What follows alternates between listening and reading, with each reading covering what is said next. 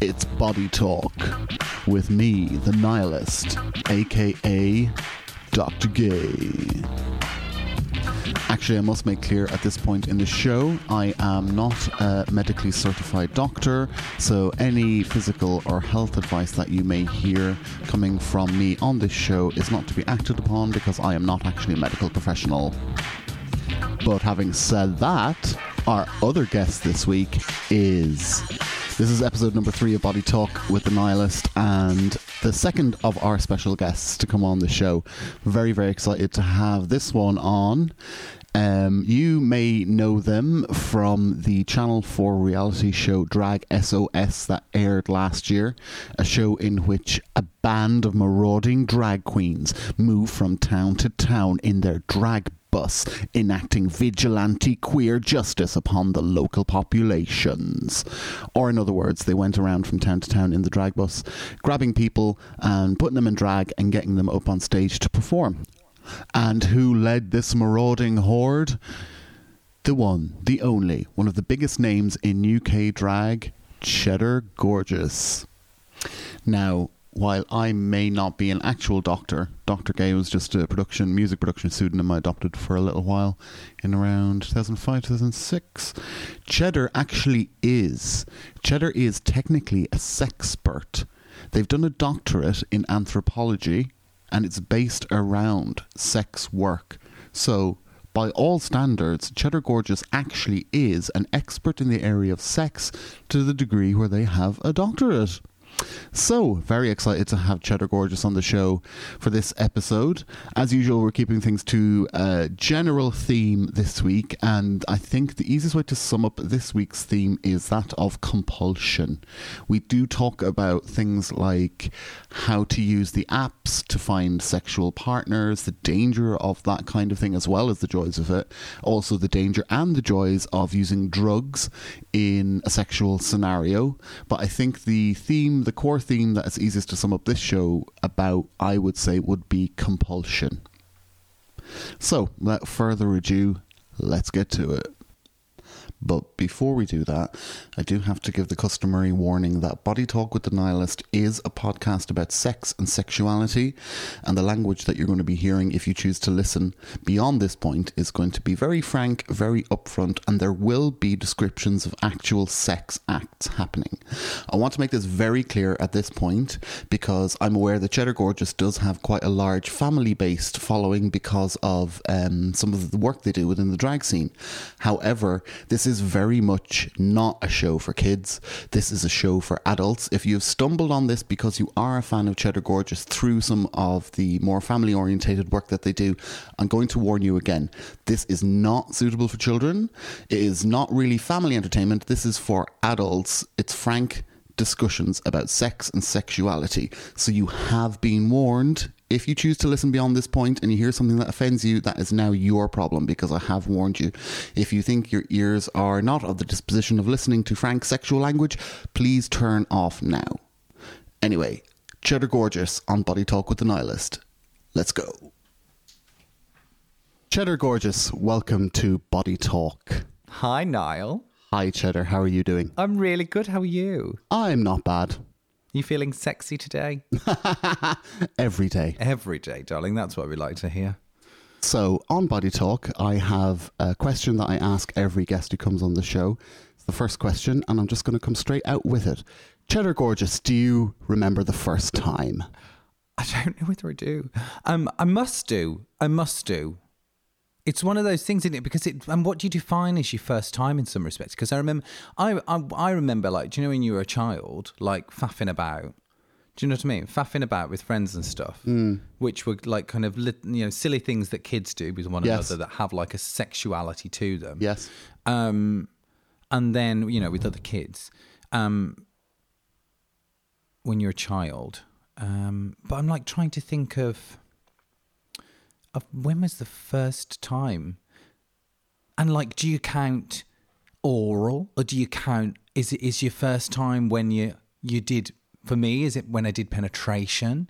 Which one do i class? Because obviously lots of people have different version of when the 1st time will be. The first time i remember getting sexual in a way that I, I think of it as sexual was with a friend from school when I was maybe like 16, 15, 16. Mm-hmm. And I remember th- 16, would have been 16. Um, and I remember things getting a little bit, I remember staying over one night and things getting sexual, but I don't think I came. Okay. And I don't know whether maybe maybe nowadays I almost ca- and I know for a lot of people sex isn't about coming, but I think maybe for me, the first time I kind of had an orgasm with somebody, yeah, I can't remember that. Hmm, fair How enough. bad is that? Hmm, I mean, I guess, you know. It's happened a lot, you know. Right, well, then let me ask you the next question. Mm, Do you remember the last time? I'm probably not allowed to talk about it because of COVID restrictions. True enough. I completely forgot that. Oh, no, that- no, it's fine though. But I'm I'm up talking about the lad. They don't know. The listener. I'm I was in a bubble. I was Yeah. a glass of champagne, darling. Yeah. Um, when the last time I had sex. Oh my god, this is really bad, isn't it? No, but it was recent. It's not like it's one of those things. It's just because I've got very bad memory. Yeah. Um, but when was the last time I had sex? It would have been. Oh, oh! I know the last time I had sex. Mm-hmm. Oh, it was it was last week. Okay. It was last week, and it was it was a bit of a disaster. Oh, no, really? Yeah, it was a little bit of a disaster. Do you mind sharing with us? Do you want Do you want me to go proper into the disaster? If you are comfortable, then yeah. well, I'm up for I'm up for talking about it. Absolutely fine. Would you I say a disaster? I don't really think anything in sex for me these days is like a serious disaster. I don't ever walk away from sex feeling um, well, feeling embarrassed or feeling ashamed about it. You know what I mean? I feel like I've got to that point as an adult where I only tend to get involved with things that I, I think I'm going to be fine with. Um, so, but it was it could have gone better, I think, and it was with um, it was with a lover, and we. Um, we had sex and uh, first of all like i lost a hard on right Okay. But i mean i got it back Okay. do you know what i mean Yes, I do. it They- wasn't like a it wasn't Yeah. like a it wasn't an end end of the, the situation Yes. Mm-hmm. i got it back i was just dehydrated i just needed a drink of water i'm a lady of a certain age and um but then there was a little there was a little bit of a mess Right. do you know okay. what I mean? Because Yes. when you're talking, for people who may not be familiar, when you are talking about a little bit of anal pleasuring Mm-hmm. in the world, occasionally, no matter how many precautions you take, Yes. sometimes there can be a little bit of a mess. Hmm. This is something I talk about on the introductory show that I did. Basically, my take on this is that I'm not a scat person, not a scat fan, but if you do anal sex, for want of a Mm. better phrase, shit happens. No, absolutely, and that's that's just the way it is. And you know, you get on with it. You find sometimes it kills the mood, but it's absolutely fine. It's interesting, isn't it? Talking about um, the fact that that was my last kind of sexual encounter, and it makes you confront what's the embarrass the things that we perceive as em- of, of as embarrassing to do with sex mm-hmm. that I would be cautious around sharing. And so when mm-hmm. you asked that question, I was like, oh, should I share that? Mm. What would the other person involved think mm-hmm. about that? I mean, we don't, you don't know them, you don't know them personally out there, but um, I'm not saying the listeners they don't know them personally. Well, you might do, you might know them. I don't know, um, but obviously they wouldn't know that I'm sharing it about them. But even if I go for me, like sharing something like as a man, when you share something like, well, do you know what? I lost my erection. Mm. You know what I mean? Isn't it funny the way that we have a whole set of things mm-hmm. around sex that mm-hmm. we treat as innately embarrassing and things that we shouldn't talk about? Yes. When in fact, actually, they are functional realities for everyone who has an interesting sex life. Exactly. That's kind of the point of why Yeah. we're doing this podcast. Yes! Oh my God! Oh my God! I got it immediately. Does that mean I'm finished and I'm over with now? I got the answer. I can move on. Good, good. So, you lost your erection. What happened then?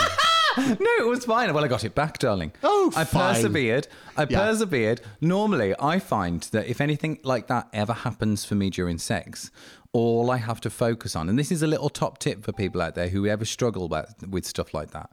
Um, I always think that focusing on the other person and the other person's pleasure is a short, for me, like somebody else experiencing pleasure is a huge turn on. yes, And absolutely. that's what I get. So if ever if ever I'm having one of those days, one of those moods where you're tired and you just you know you can't be asked or whatever, and if I fixate on another person's pleasure, oh, I'm back on I'm back on form. I'm ready to go, darling. Yeah, Ready I feel that um, in relation to cisgendered men as well, there probably is too much emphasis put on the erection as a state in which sex can happen.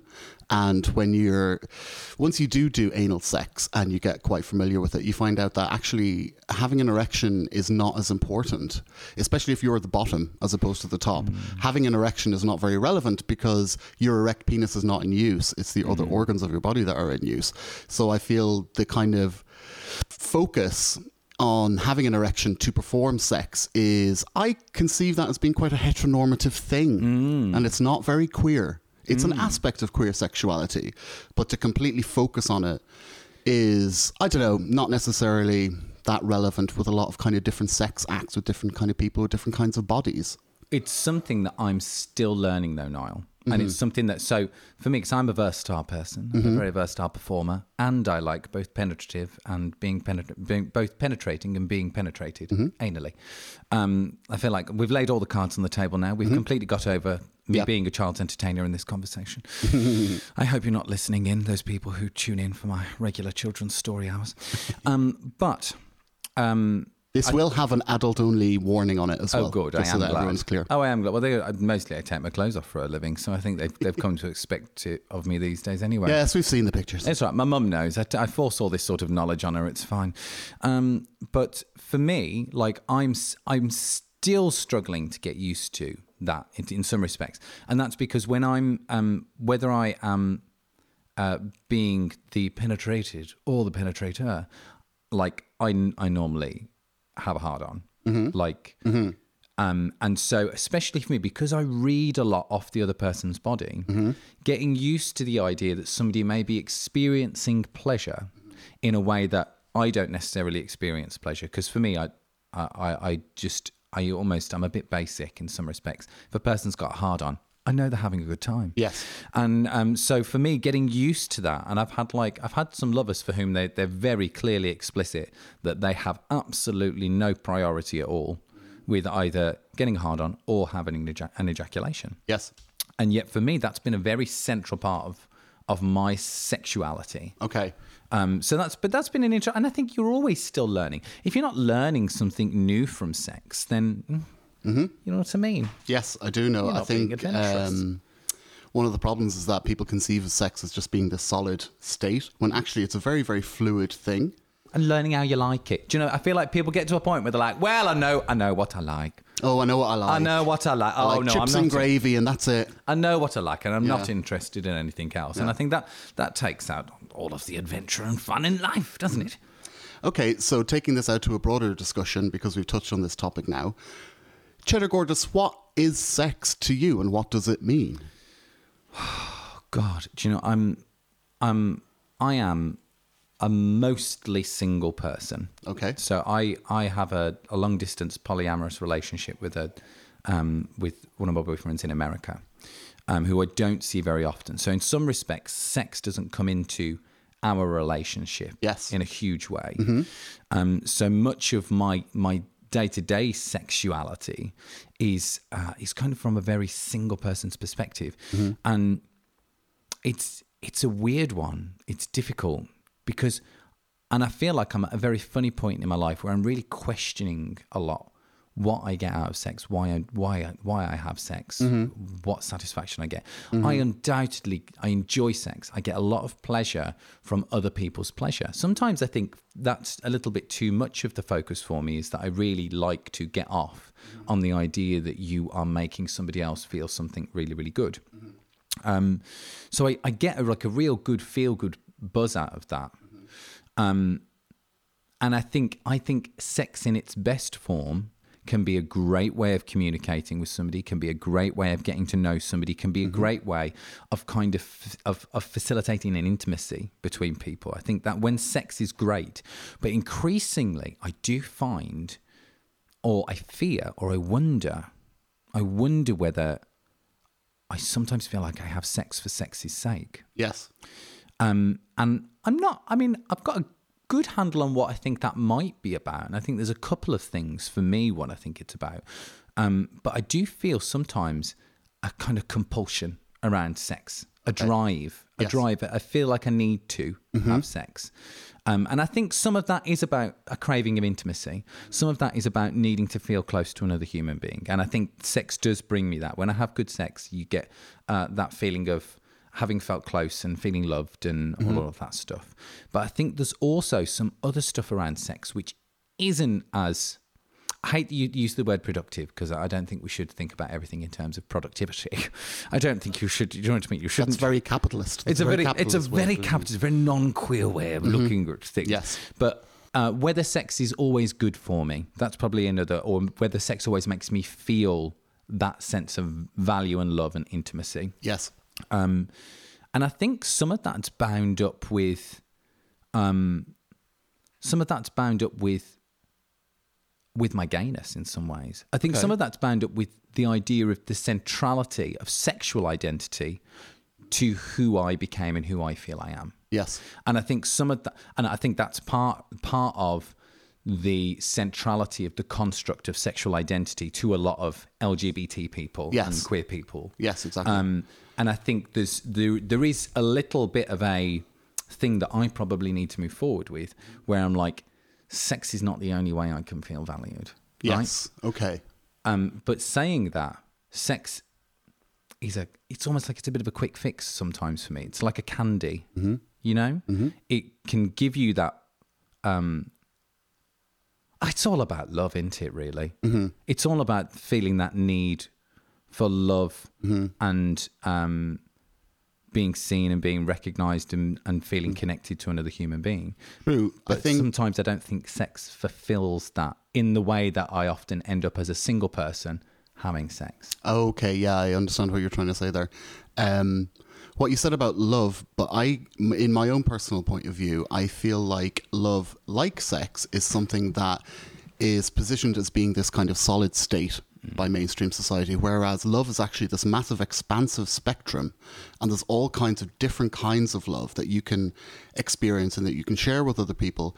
My own personal point of view when it comes to sex, I do understand what you're saying about sex is a mode to communicate and to connect with another human being. That is definitely true, but I think there is more to sex than just that, and I see a lot of the sex that I have. Um, because I do have a long term partner, but we're also open. So I have my long term sexual relationship with partner, which is much more focused on the communication and the validation, that kind of thing. With the people I have sex with outside of my primary relationship, I kind of view that as being, in a way, and I know this sounds could sound quite negative to somebody who's not queer or not involved in kind of more expansive sex dialogues, but I see sex a lot of sex as being like sport in a way. So I'm not a particularly sporty person. I have no interest in team sports or even one to one sports. Like some of them are okay. Tennis is okay. But my sport is sex. And the result is not winning or losing. The result is having a nice time. And sometimes having a nice time is bound up with having an orgasm. Sometimes it's not. Sometimes it's bound up with receiving the pleasure. Sometimes it's about giving the pleasure. But I see to me, like I said, even though to say that sex is a kind of sport can seem quite negative on one hand, on the other hand, I think it's a good way to view it because it's a consensual relationship that two people are entering into with a specific outcome in mind, and the practice of it tends to be quite physical. So I see that there's like different kinds of sex. Yeah, that's my point of view on that, really. And people love sport. They do. People do love sport. There's a They reason do. why people love sport. But I think what's interesting about that is the notion of success and the Okay. Mm-hmm. the notion of achievement and the idea that and I think I think the same can be said for a lot of gay identifying men, queer Mm-hmm. identifying men. Um, I think there is a real notion of our success and value that is bound up with our desirability Mm-hmm. Yes, in terms of sexuality. I'm Absolutely. actually I'm actually reading at the moment a book called All About Love by Bell Hooks. Do you know what it's about? I don't have no It's about no love. idea. It's about. It's very good, and and um, Bell Hooks. Uh, there's an entire chapter dedicated to the idea of greed and greed and sexuality, and kind of that hunger and that need to to have status. Um, but yeah, I, th- I think there is a real, and I think for many way, in many ways, I think that's something culturally that gay men. 'cause, You know, I was raised. I was raised gay. I probably don't identify very clearly gay in the same way that I used to when I was growing up. But Okay. I was, I was raised gay, you know. when I was when I was um, in my late teens and my early twenties, that was the kind of terminology that I used around my sexuality. Yes. Um, and I think within that kind of gay culture, sex plays an incredibly important part of whether you're being whether you're being seen as desirable. Uh, it's part of a social hierarchy, Yes. isn't it? It's part of determining your place, you know, your place in the pecking order, and Yeah. it can be quite a toxic thing. Oh, but yeah. I think what's interesting is the way that those kinds of dynamics have become so central um, in the ways that we pursue sex and intimacy, and particularly, you know, apps Okay. apps have been a um, you know the the, the dreaded Grindr and uh, Grindr tinder uh, recon you know there's all sorts of different ones out there. But the pursuit of sex um, is now something that isn't only limited to the gay club and the sauna and the cruising ground. The pursuit of sex has become, become something that, if you are so inclined, you can do it at any point of the day. Yeah. Um, you can Yes. do it, and you could always go cruising at any point of the day. But you know what I mean. Your your life and your job would get in the way. Mm-hmm. You now have the ability to integrate the pursuit of sex into any aspect of your life. You can do it at work. Mm-hmm. You can do it when you're out drinking with friends, and people do. You can do it when you're sat at home at night on a weeknight. Do you know what I mean? Not Mm-hmm. Yeah, just the weekend. Um, and I think for me, that has been um, and I don't know whether it's just because of the way I, I am inclined and the kind of compulsion, the compulsive need sometimes I have for love and regard. Mm-hmm. really, a drag queen who has a compulsive need for love and regard? Surely not. Surely not controversy on the air. Gasp. Um, I know that people just won't believe it at home, but I think sometimes for me that that has got very muddled in a way that has not been good for me Okay. and has not been um oh it has not been a nourishing experience Okay. Would you be willing to go into a bit of detail about that? oh my god what do you want to know darling Um, so, what are the negative ramifications of using apps to get sex so much? I and I can only speak from my own personal experience. Yes, so I don't want to. People use apps in all sorts of different ways. I tend to get into a cycle of use with it. That kind of, um, I will have not have it on. I'll not, I'll not have an app on my phone, and then I will get into. Um, I'll da- I'll re-download it. Okay. And I'll place limitations around the way I'm going to use it yeah. because what I notice is if I don't place those limitations around the way that I use it, I end up just spending my entire time, like in like in many apps, like you know, people are the same with Twitter, people are the same with Instagram, Yeah. um, and I will get into a pattern of use where I just start using it more and more and more until I'm using it when I'm watching the telly. Yeah. I'm using it when I'm out drinking with friends. Yeah. And like certainly what I notice is that the app use gets extreme for me and then I have to stop using it. I'm not even necessarily meeting people. This Yeah. is the irony. Yeah. It is that the um the system, the immediate feedback system Mm-hmm. that you gain from things like social media, the getting the likes, the getting the, the getting the, the flames, do you know what I mean? The getting the messages in return. Mm-hmm. Yeah. The the the possibility Yes. the reception of possibility that you Mm-hmm. get. You know what I mean? The idea of um, constantly opening connections Mm-hmm. that it presents. Yeah. That for me, I, I can be very compulsive with that, and I have to be careful Yes. I think one of the things about apps that is different from, say, for instance, going to a sauna or going to a cruising ground where you're engaging with the hunt for sex in real life and in real time in front of you, with an app, the that pursuit, the usage of the app to pursue sex becomes a kind of sex act in itself. Totally. Whereas you don't go to a cruising ground and get so horny because you're in a cruising ground that that's a sex act. You still go to a cruising ground to try and meet someone else to have sex with. Mm. Whereas with the apps, it kind of encourages the hunt for sex on the app to be a kind of sex act in its own right, which is why you get so many people on the apps who talk a lot about meeting up, but then when it comes down to it and you actually proposition them with a specific time and date to meet in real life to have actual physical sex, they disappear because their interest is not in meeting someone in real life. It is still to position their own desirability and they get the um, that is validated to them through their use of the apps. I think it's important to say that I don't think that in and in that in and of itself is a problem necessarily. Mm. Okay. Absolutely. I think that's how some people will engage. That is, like you say, it's a sexual pleasure for some people. Yes. You know what I mean? And there is not a problem with that necessarily. And I don't perceive a problem in me spending a lot of time Mm-hmm. doing that stuff. I think there are there are two well, there are probably three issues with it. One is that um, upon reflecting on those experiences, emotionally, I don't feel like I've gained anything. In fact, actually, I normally end up feeling like I've wasted my time. Yes. Um, especially if I haven't ended up meeting somebody, which is the norm. But you end up feeling like, or at least I end up feeling like, oh, I could have done something else with my evening tonight. Yes. I could Yeah. have I could have done work. Um, isn't that a dreadful thing to say? I could have done some work for You God's sake. You are such a capitalist. I am so, no, I'm just a workaholic. Like it, that's that's it's how I it's how I value myself. It comes from my mum. and She's like an incredibly working class like Yeah. characteristic. If you're not My working, dad is very, very similar. totally, totally, you you feel like you're wasting somehow. Mm-hmm. Um, I think number two is that that channel of desire ends up enforcing itself. So I think the more you get into it, Mm-hmm. the more time you spend doing it, the more um, energy you you put into doing that, Mm-hmm. um, it ends up becoming more distracting and more compulsive. At least for me, it, it has. Yeah. Um, and I think as a result, you genuinely, that's when you start to get into a position where you're like, this is starting to affect my work. It's starting to affect my social relationships. It's starting Mm. Yes. to affect my relationship. If Yeah. you're in, for example, an open relationship and you're, you're able to kind of fool about on apps, I think those things, you can get swept along with that flow.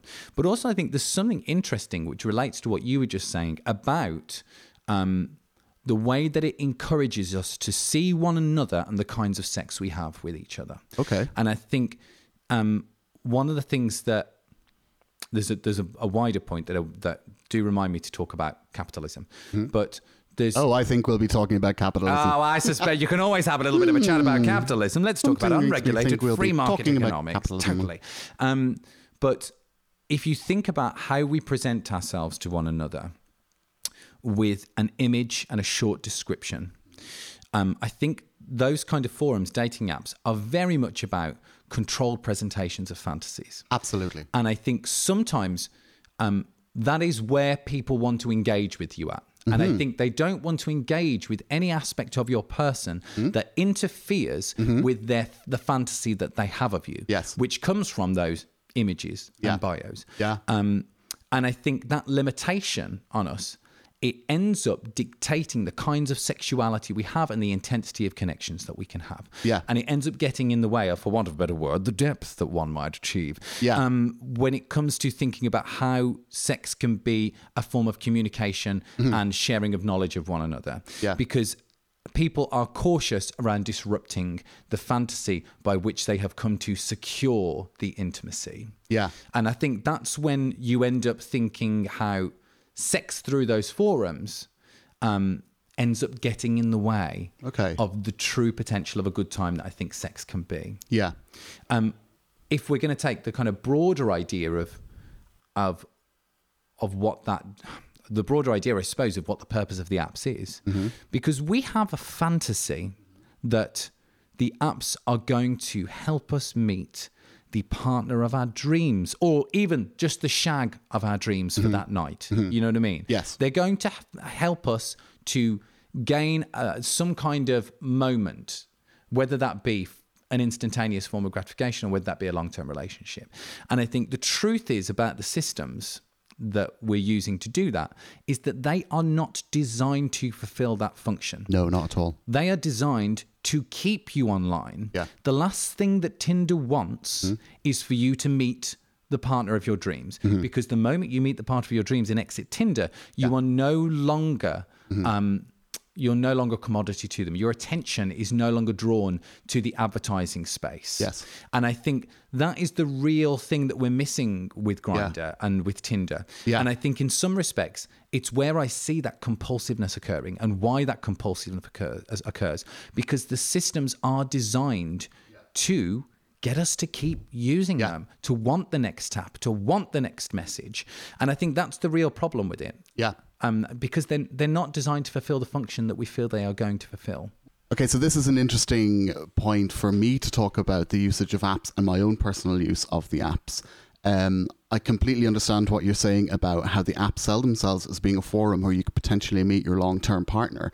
And there's a lot of people on those apps for that specific purpose. But I already have a long term partner. Ironically enough, I met them on Facebook, but I don't use the apps with the desire to meet someone for a long term relationship or to become romantically involved with someone. My use of the apps is just to meet fuck buddies, just to meet people who want to engage with me simply of the act of sex, but also we get on. You know, we're friends and then we fuck. It's, you know, that is my personal usage of the apps now. It's gotten to the point where when I go on some of the apps that I do use and I see a person has set up a profile and one of their things is like looking for the one, I skip past it because A, I'm not going to be the one, but B, I firmly believe that unfortunately you are not going to meet the one on this app. So I feel like I'm not going to waste this person's time. And if they do ask me anything about that, I will tell them straight I don't think you're going to meet a long term partner on a sex app. Now, full disclosure from my end, I actually don't use many sex apps at all. I'm not on Grindr. I've never used Tinder. Um, the kind of sex and the kind of men that I look to have sex with are very niche and they tend to have their own kinds of apps set up for them. So the app that I well, I'm on Growler, which is like grr, which is like Grindr for bears. Um, and there is an element of Growler where you they are selling it as being a forum where potentially you could meet someone for a long term relationship. The other app, and I'm on Recon as well because I have certain fetishes, but I don't use Recon that often. But the main, I mean, it is an app, but it's also a website because it's been around a lot longer than apps have existed actually. The main forum that I use to make casual sex connections is a website called Fab Guys. So it's an offshoot of a website called Fab Swingers, which was originally that. yeah, Fab Swingers. It's Yeah. old school. Me and my partner have actually come to describe Fab Guys now as Fuck Advisor. Because the way it works is that you get to leave a note on people's profiles Oh my god, like a tri- oh my god, that's like a. TripAdvisor. So you, for instance, see a picture of somebody and the thumbnail sparks your interest. You click on that. You read through their likes, dislikes, their physical statistics, and then at the bottom of the page, they have verifications which have been left by them for them by other people that they have met through this website. So it actually makes connecting with people for the simple act of forming casual sex relationships quite easy and quite direct. And if, for instance, you flick through somebody's verifications and if they have a few of them and you see one person that you've had sex with, or maybe two people that you've had sex with, it kind of suggests to you that this person is into similar things to me because they've had sex with XYZ. Um, it also means that if you trust XYZ or your other sex connection between your personal relationship with your with XYZ partner, if they have commented something positive on this other person, you're more likely to take that as being authentic because you trust XYZ sex partner to leave an authentic verification for this other person. So the forum, the I keep it's not really an app, but I will keep referring to it as an app because app is just a good shorthand language for the kind of computer mm-hmm. programs that we're talking about. So my preferred app that I like to use to make sex connections is Fab Guys, which comes from Fab Swingers.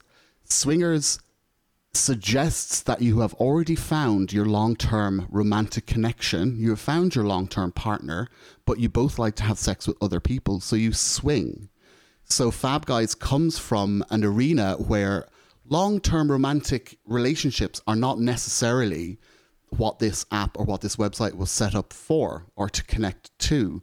And I then, when like, because I use Fab Guys so much, when I go back onto Growler or you know, Recon doesn't really look for long term sex relationships. Recon is quite similar in that it's so niche. It's not about necessarily creating long term romantic relationships. It's just people have specific sex interests who want to meet each other.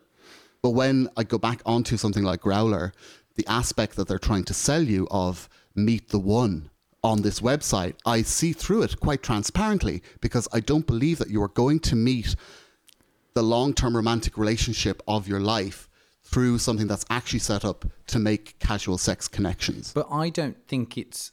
So, do you know, the one could be the life partner, but I think also the other fantasy they sell you is it's the one for right now, right? And I think Yeah. you're equally as susceptible on those apps to have your attention stolen, Yeah. to have your attention distracted, and to, to have advertisers selling to you, Mm-hmm. um, even if you're just looking for that quick sh- fix shag, it Mm. still may not fulfill your desires. Mm-hmm. And I, I always Mm. think of it as like if you think about your eco- economy of time. I know it's very capitalism me again, Niall. God, you're I'm all sure about I the don't. money. I know, but what what I'm saying is, so like if you go to a sauna, Yeah. the amount of time you dedicate to it, Mm-hmm. to the level of pleasure that you gain, right, Mm-hmm. generally is far better than the amount of time you can dedicate to an app to the extent of the amount of meaningful connection, whether that be Yeah. Mm-hmm. a one night stand or whether that be a relationship, because I think one night stands can absolutely be meaningful connections. Oh, yeah.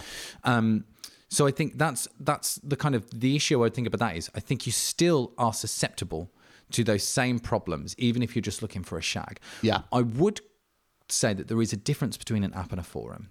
And that's because apps, the way that we receive them on our phones, they are designed to steal our attention. That's how they make their money. Yeah. Whereas a forum and a social forum, something that may be set up without a profit motive, Mm-hmm. which I'm assuming probably is what Fab Guys does. I would imagine so because, as far as I'm aware, they don't have advertising on. Well, there you go. And Yeah, that immediately yeah, yeah. tells you that the purpose behind it is much more orientated to your desires and fulfilling your desires. Yes. Yet the apps that win out Yeah. and the forums that win out tend Yeah. to be the ones that are uh, commodifying our attention. Yes. And I don't know if you've seen The Social Dilemma, which is a superb documentary on Netflix. No, I haven't. All about that. Yeah. Um, and you can definitely relate it to the way that our sexuality has been commodified in a very similar way, or our, se- our sexual attention has been Mm-hmm. commodified yeah.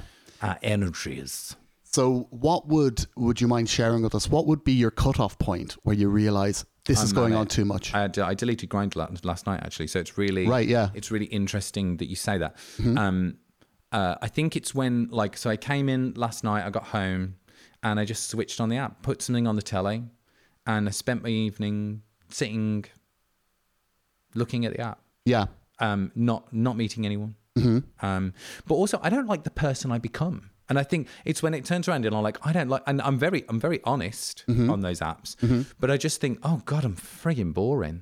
Do you know what I mean? I'm sat here and I'm, I'm, I'm a bit like I describe myself as like Ripley from Aliens, um, because that's the only way I can see it positively. You know, there's on on Grindr, for example, you have this little system where you can put a flame to people. Okay. you know what I mean? And I just get to that really weird point where I'm just like, and it's genuine. I find the person attractive, mm-hmm. but I'm like flaming every fucker. that I mm. see. Do you know what I mean? I'm mm-hmm. like, I'm when she's in the queen egg chamber. Yeah. she's bursting with the flamethrower all over. I'm like, that's what I feel like, and I, mm.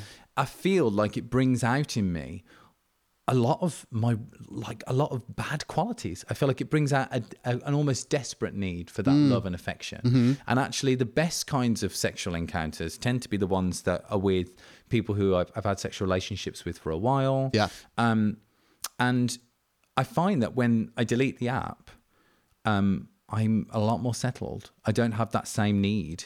Um, and when it comes to fulfilling the need I have for intimacy and connection, mm-hmm. I fulfill it in much better ways and much more nourishing ways. Yeah. But I think com- com- compulsion around sex um, is, I don't know. I, I feel like it's a it's, it's a real wider issue. Mm-hmm. Like I said, to go back to mm-hmm. the idea, for, particularly for gay men, and that kind of desire to always be the one, or, or always be having an exciting sex life and a more extreme sex life and Yeah. a more adventurous sex life. Um, I think that's become so bound up with how we value ourselves and each other. Yes. That for many people, I think it can be a much bigger problem. Yeah. And I'm particularly thinking around, and it blends in with the idea of what apps do, in that idea of availability of sex all the time. That thing you can go out and you can shag whoever you want, whenever Yeah. you want. Um, particularly when that starts to get bound up with certain kinds of drugs. Um, And to be clear, I am I am a very sex positive person, and I am a very um, to a certain extent with certain drugs. Um, I have no issue of what people wish to do with their own body. With Yeah. certain kinds of drugs, um, I think there are many drugs that people can take, and they can be nice, positive experiences in their lives. But there are certain drugs that have become bound up with sexuality, and particularly sexuality for gay men Okay. that end up it feels like from my perspective as a person in, in my community feels like can be a real problem for our community when it Yeah. comes to the idea of compulsion sex desire and value Okay. What are those drugs? Um, if I'm being specific, Yeah. and I may, I may make, I may make, uh, I won't make any, but I feel like I'll, I'll probably there'll be friends who may feel uncomfortable. Kind of that, that for some of my friends, these are drugs that they take. Yeah. Um, I think uh, crystal meth, Okay. um, and G, Yeah. and um, they they are drugs that I have seen ruin people's lives Yeah. and they are drugs. Uh, G in particular is a a drug that can kill very easily. Yes. Yeah. Of course. Um, and I think the thing and the thing about G, I have I have many very good friends who would use G recreationally. Mm-hmm. Um, I I don't, and I have no interest in using it, and that's because the story around G is that if you use it sensibly, it's safe. Hmm. The real problem there is that when you're using a drug, it is very difficult to continue using a drug sensibly, okay. and G is uh, By its very nature. by its very nature because it, it impacts on the way that you're able to function and think and think clearly. And for a lot of people, um, party culture is mixed up with mixing different drugs. Okay. And I think that's where you get into this really kind of sticky territory where, um, and I, I have known over the last few years so many people who I just knew from clubbing, people who I would know because I'm a drag queen, so I work a lot in nightclubs, and there is a stream of young men who are dead. Yeah. And uh, the, the same story comes out each time. And I, I, I'm very honest with my friends who use G because I think that um, to sometimes to the extent where it probably makes them feel uncomfortable and they think I'm being a real party pooper. But do you know what? The thing is that the story comes out whenever somebody dies from G, people say "Oh, it's because they weren't sensible. And it's the most frustrating thing for me because Yeah. it's only when somebody's dead that people deem them not sensible. Yeah. And I think that is the story that people who, who use that drug tell quite a lot. Um, and whilst I fully support people doing things to their own bodies that, that they feel good, when it comes to um, younger people getting involved in that and the first time you use drugs like that, for me, there is a, a massive responsibility um, to be honest Yeah. around the risks that are involved in that drug. Yeah. And I think a lot of people who use G are not honest with themselves about the risks and how easy it is Yeah. to overdose and Okay. to just die. Yeah. And crystal meth, God, I don't think we even need to discuss that one. Yeah. It's just a fucking shit drug. Um, I think that's quite fair, actually. One thing that I am aware of, though, is in mainstream discourse, the idea of having sex on drugs or mixing the sex experience with the drug experience is overwhelmingly negative. It is seen as being quite a bad thing. Like the only thing you hear about in the press, in the mainstream media, about chemsex, which means chemical sex, and in the gay underground mm. is short term for parties mm. where men go have sex with each other and take can be quite a lot of drugs, can be not as many drugs, can be a variety of different kind of drugs, but it's all comes under this umbrella of chemsex and chemsex parties. The only thing you ever hear about in the mainstream media is negative information mm. because drug taking itself is negatized massively in the mainstream media and also it's about the taboo of gay sex so when you mix those two things it's almost like a perfect storm of this is um what's the word when the media try and drum up a, a moral panic? This is a moral panic waiting to happen if it's not already happened.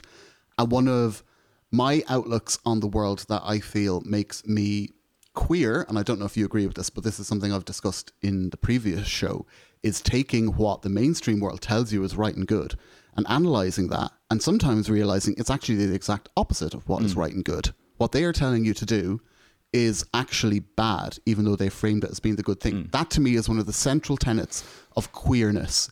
It's analyzing mainstream narratives, being aware that sometimes mainstream narratives are lies. So when it comes to chemsex, yes, I think it is fair to point out that there are certain drugs that overwhelmingly the um, how these drugs affect people and the states that they put them into are negative. Definitely, you know, I've never taken G and I've never taken T. Um, so I'm not really a person to comment on the state that they will put a person into once they are ingested. But for me personally, I've no interest in taking them because they don't attract me. The things that they are purported to do, the effect that they have on the person who is taking them, I've no interest in having a drug do that to my body. I'm much more interested in making my body do that naturally. Hmm. So for me, for instance, when it comes to anal play, I don't like to use poppers until it gets to the point where, oh, I really need to get that in. And the only thing that will have that effect of loosening my muscles and stretching the passage enough is a hit of poppers. Where there's some people who bust out the poppers at the minute they walk in the door. That's And I'm me, not- honey. but like I'm not making I'm not making a value judgment here. I'm just saying that this is my personal experience of drugs and my own interaction with drugs and in specifically in a sexual scenario the usage of drugs.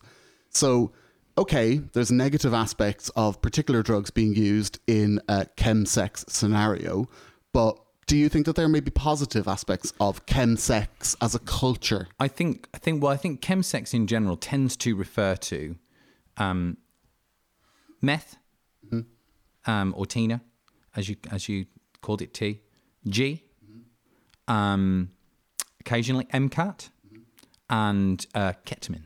And cocaine. Really? Oh, Yes, I think cocaine is quite a large because I feel like cocaine is the kind of Like gateway drug. yeah. yeah, it is the gateway drug en- that the oh, we're just doing a bit of coke. The oh, entry, um, should we get in a bag of blah blah blah?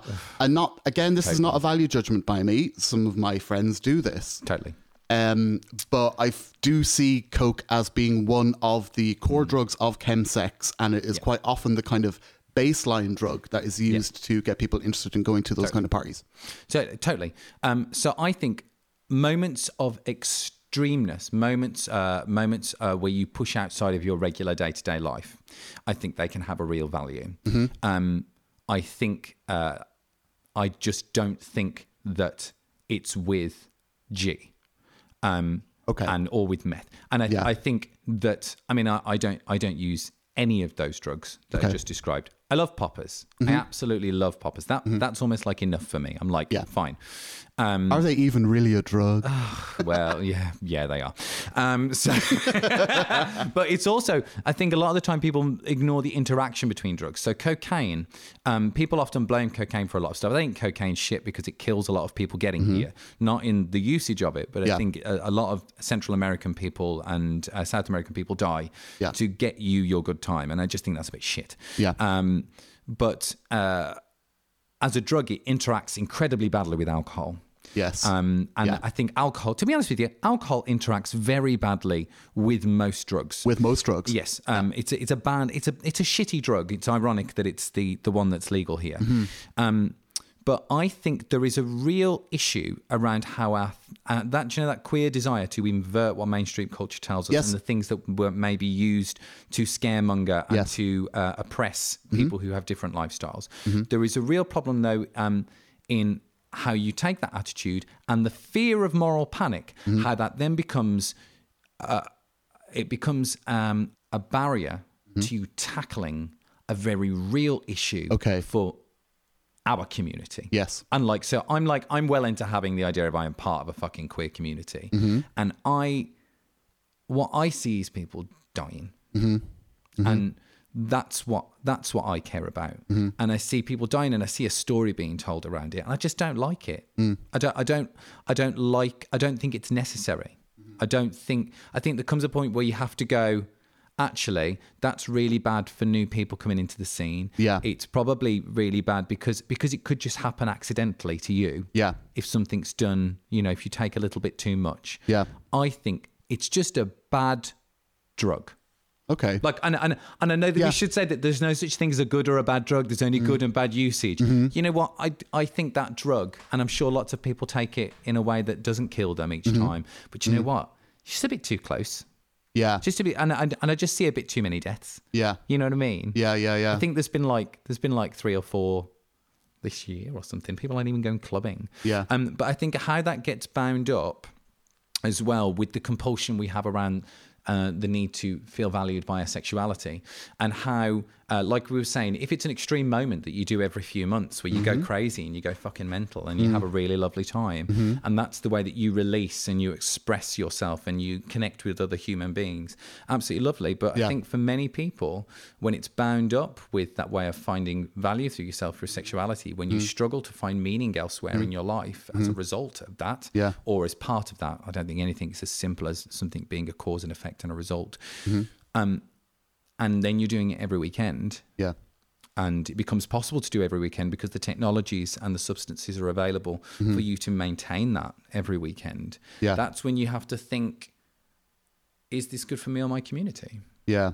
um, and for me not but then that's that's my values that's my judgment um, there are other people who would look at the things that i do the fact that i do poppers so willingly um, they would look at what I do and they go, "Well, that's really irresponsible. Poppers mm-hmm. are very bad for you."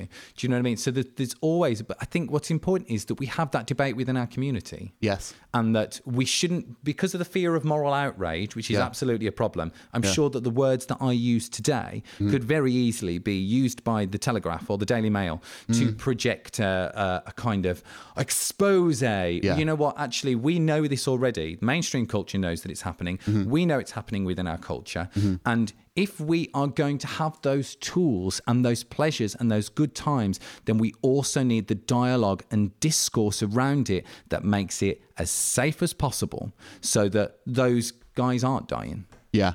No, I completely understand that. That is a very valid point. I think kind of what I'm trying to get at with the moral panic outrage aspect of it as well, though, is how come we're not talking about all the straight chemsex parties? Well, I don't care about them. Well, but beyond. But it's Well, not my community. It's not Yeah. my community. But you, you're in the mainstream culture, they're not talking about that. in the mainstream culture, they're Yeah. not talking about it, but yet it's another aspect of what is seen as the homosexual lifestyle that Totally. is from the get go is demonized.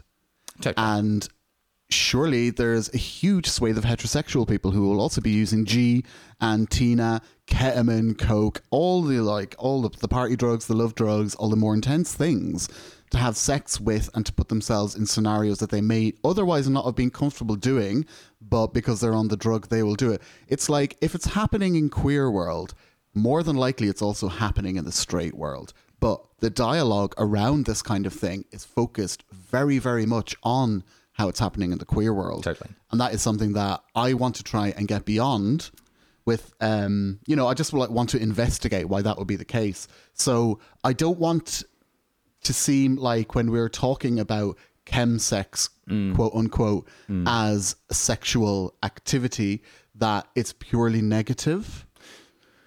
Because there have, like, I have been involved in sexual scenarios where I've taken some of those drugs and they've been amazing and beautiful. And I've actually really learned things about myself about them and the people I'm with because I trust those people and we trust each other. So I'm quite wary of demonizing this culture, this aspect of our culture too much. Mm. Because that again is like I said, playing into heteronormative values which are mm. out to get us, which are against us, and also because it conflicts with my own personal experience. Mm. Like I said, though, I mean, I don't take G and I don't take Tina. Mm-hmm. They don't appeal to me. I'm And they feel, well, the thing is that now that then, and for those people who use them and use them successfully, successfully and aren't dying, they can be very positive experiences Mm. Yes, because absolutely. because they haven't, you know, encountered the riskier aspect of it yet. Absolutely. Um, I would say that those people in the mainstream who come for gay people are going to come for you regardless what they think they've got on you. yeah, Um, so that is always going to occur. yeah, Um, I think one of the most important things that we can do to combat that is by being transparent and having those discussions within our own community. And Yeah. I think that's what's not taking place. So Yeah. if actually somebody comes for you and goes, well, they take a lot of G and Tina and all this stuff, and you're going, you know what, we see how this can be an issue in our community. We Mm. also see how people can enjoy those things in a way that don't become problematic for them. Mm-hmm. And this is what we're doing to tackle those issues within our community when they do become a problem. Yeah. If you can do that, if you have that defensibility and that transparency of Yes. being able to do that, you're in a far better position than actually just trying to not talk about it and hide it away. Yeah. And I think that's sometimes Yeah. what we slip into. Yeah. So what I would love to see is that people who take G really look into it Yeah. Really look into, and people who ta take Tina and, and say it can be a really positive thing, really look into it and question uh, themselves. Do the thing that they would do to the mainstream um, uh, scaremongering that we like to do in our queer cultures and actually go, well, what is the reality of this drug for some people who aren't having a good time in it? What are the, and I don't know, there's that cycle that you see guys go through who are in party culture uh, in London, you know, where they'll start off and then three months, you know, they're having a great London. time in that London place. that London. Well, it's really bad in London, apparently. Really bad. Everything's really, bad in London. It's really bad in London. Anyway. Um, but you know, when people start out and they they start to get into too many parties and they're going and doing those things too much, everything seems fine and fun. And it's only when you're kind of further along and you're so cloistered within that that community, for want of a better word, within Yeah. that culture, Yeah. um, that it's kind of you're, you're trapped and it's too late in it, Mm-hmm. right? And um, Mm. so I think absolutely acknowledge that drugs are things that people can do and have a good time on, Mm-hmm. but also don't try and cover up that Yes. some drugs can be really shit. Yes. And my, I, I was saying I was having a Yeah. chat with my sister the other day about drugs and how to talk to children about drugs. Yeah. And I think we have this real problem in our culture where we go all drugs bad, hmm. all drugs Oh. bad. Oh. And the problem with that is hmm? that one day your child is likely to go out into the world and they are likely to try a drug that doesn't make them feel bad. Yes. And if they have in their mind all drugs bad, and they the first drug that I encounter, I treat alcohol as a drug, by the way, so I'm not scared to use the word drug. Yeah. Um, and I, I include alcohol within that. But if they go out and they have a drug and it doesn't hurt them immediately and it doesn't feel bad and actually it feels good and it doesn't become a problem for them, um, they then start to go, well, if that drug Yeah. was okay, Yeah. maybe this drug is okay. Well, mm, that drug's okay, maybe this drug is okay. I think we just need to get better at talking about the effects of drugs, the fact that they can have really positive and nice effects on you, Yeah. but also there are some drugs which I actually just don't think probably will ever be that great for you. Yeah. You know what I mean? Yeah. Um, and the scale of risk to benefit. This is the risk of this drug. We need to Mm-hmm. Just get more nuanced. And the fact that heroin is a hugely different drug from weed. Yeah. And yeah, that was the conversation I was having with my sister anyway. But we Yeah. deviated slightly off topic. But No, think, I think this is a perfect topic. well, the cen- the center for me is very much around that, and maybe maybe I I have to like own some stuff here too, Mm-hmm, okay. and go that I am probably projecting Mm-hmm. my fear of compulsion Yes. into this. Yes. You know what I mean? Because Mm-hmm. I, f- I fear that aspect within myself. I Mm-hmm. fear that hunger within myself sometimes. Absolutely. Um, sometimes I think I fear it in a healthy way, Mm-hmm. and other times I probably fear it in a way that Mm-hmm. could be could be more relaxed. But I mean, at least you have the self awareness to know that that is something that is going on inside you.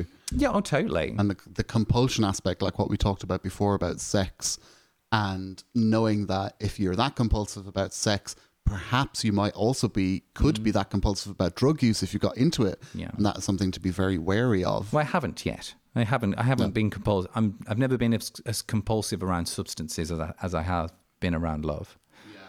Isn't that a Isn't that a lovely ah. thought? Love compulsion. But uh, I, I know love, and I do want to bring it back to love because Yeah. I think there is and a drive for for meaning and a drive for love, um, and trying to find something that fills you up. I think, Ooh, yeah, I, yeah, ironic, like physically and um, but literally and figuratively, that idea of feeling filled. Um, I think that is hugely bound up with the pursuit of sex and intimacy. Yeah. Um, I don't think it has and also be. drugs. and also drugs. Yeah. you know that that need to and and that kind of sex party, chem sex party Mm-hmm. culture that need to feel part of something, anything, an extreme, a moment, Yeah. a um, an experience which is larger than yourself. Yes. And I I think for a lot of queer people, we we there are many other places we can find it, obviously, but I think sometimes that's just where that desire gets channeled, and I think that Mm. can be it can be great sometimes, it can be shit other times, Mm. like a lot of things in the world. Yeah. But I think be honest about both. Yeah. Like you said, the only way we can really deal with these issues properly and fairly is to just have these transparent dialogues around them. And uh, yeah, and but I also like I feel like I'm painting myself here as like a compulsively driven, like uh, crazy person. Actually, like sex has been sex can be very positive for me, and I love I do love sex, and I have. Yes. very great sex, and I have Yeah. very loving sex. Yeah. Um, yeah. I feel like, well, we're, we've been talking for nearly an hour, you know, so Well, I think we go. should probably wrap it up quite soon. Try try to make me sound less crazy if you could. That'll be a hard job, dear. But um, like you said, I think, um, yeah, having transparent conversations about these issues where we can discuss them openly and frankly, Mm. and that is the point of me starting this podcast series, Body Talk, is to be able to have a forum where we can discuss these things without the potential stigma that is forced upon them by heteronormative societies and cultures that don't actually understand why the subcultures are involved in these kind of mm. things. Like I do it's not as easy as saying that sex and drugs are neutral. They're not neutral because they do engender mm. feelings and emotions and physical reactions in the people. But the reactions that we have to sex in terms of both sex the act and also sex culture and then our reactions to drugs in terms of drug the the um, substance but also drug cultures they can be a lot more nuanced than Totally. what we are told to believe by the mainstream what what I've learned, if I may have my what I've learned moment, Yeah, which sure. Mm-hmm. is like a classic trope within these sorts of talking moments, isn't it? I think I'll find some U2 style inspirational guitar music to lay under this bit as a sound bed. please, thank you. I think that what I have learned is that the best intimacy, the most nourishing kinds of intimacy, sexual or otherwise, is bound up with honesty, consideration, and communication with another human being, thinking and feeling human being, and recognizing the other person as another thinking and feeling human being. And I think sometimes, um, rather than rather than a fixation on our own fantasies of what sex should be and what the other person should be. I think sex can be an absolutely amazing form of connection. And in order to embrace that, we need to be able to, as you say, develop a dialogue around sex Yeah. that allows us to understand its intricacies, the potential pleasures mm. that it contains, mm. the potential forms of closeness with another person that it might present, and also the pitfalls. Yeah. Because that's Yeah. about being a responsible adult. Yeah. In in appreciating that sex is something that is pleasurable, yes, and is also very powerful. Yeah. And when things have a potential power, we should treat them with, for want of better words, a reverence. Mm-hmm. And I think that doesn't mean. Uh, I don't think that means restricting. Mm-hmm. I don't think that means limiting yourself or stopping yourself from enjoying things. I think r- if you- things, when they're treated with reverence, become expansive, Mm. it should be about really allowing sex to become a space of mutual exploration or solitary exploration, if that's your thing. Um, you know, I think Don't knock it. don't knock it. Mm, well, knock it if you know what I mean. Or do knock it. Mm, do knock it, knock it over and over again. But I think that, and that's what I, that's where I'm trying to get to in my own sex life, Mm-hmm. in embracing sex as that. And I feel like this has been a really good step towards that journey. Well, So thank, you, Niall. Yeah, thank you, Cheddar. Right, let's wrap up now. Thank you very much for appearing on uh, Body Talk. I do know that you'll be coming back in the future because we've got a lot more to talk about, including your doctorate. And I can't remember off the top of my head now, but there was something you mentioned earlier that was really like, we could do an entire show on that. So I'll probably remember what that was when I go to do the edit. Well, you can always guarantee one thing about me, Niall, and that's What's I've that? got plenty to say for myself, haven't I? You really You've known do. Mm-hmm. me for many years, and you know that's always been true. Tell the listenership where they can find you. Uh, you can find me on the Instagram. You can find me on the YouTube. Uh, you can find me on Twitter. I like to put all my angry self on Twitter, so I like to tweet politicians. Um, so yeah, you just search Cheddar Gorgeous. Um, you can Google me if you like. I'll put links in the description as well. Okay, right. Thank you, Cheddar. And we will speak again soon. And there we have it. Episode three of Body Talk with the Niallist. Much thanks again to our very special guest, Cheddar Gorgeous, who I think, well, I'm pretty sure will be coming back onto the show in the not too distant future because we have so much to talk about beyond what we discussed today, including Cheddar's doctorate, which was all about sex work. So that's definitely something that we're going to be talking about again in the future. If you want to find Cheddar, you can find them on Twitter. I'm just going to spell that out to make it easier. So obviously it's twitter.com forward slash C H E D D A R G A W J U S. You can also find me on Twitter if you want to get in touch with me. My uh, my family friendly Twitter, ironically, you can find me at twitter.com forward slash the niallist. That's T H E N I A L L I S T. And hopefully you'll be back for episode four, where we'll be being joined by the fat and very fabulous Gina Tonic. And I'm really looking forward to that one because we're just going to go in about what it's like being very sexually active fat people. So, Thank you again for listening to Body Talk with the Niallist, and hopefully, we'll have your ears back again soon. Bye.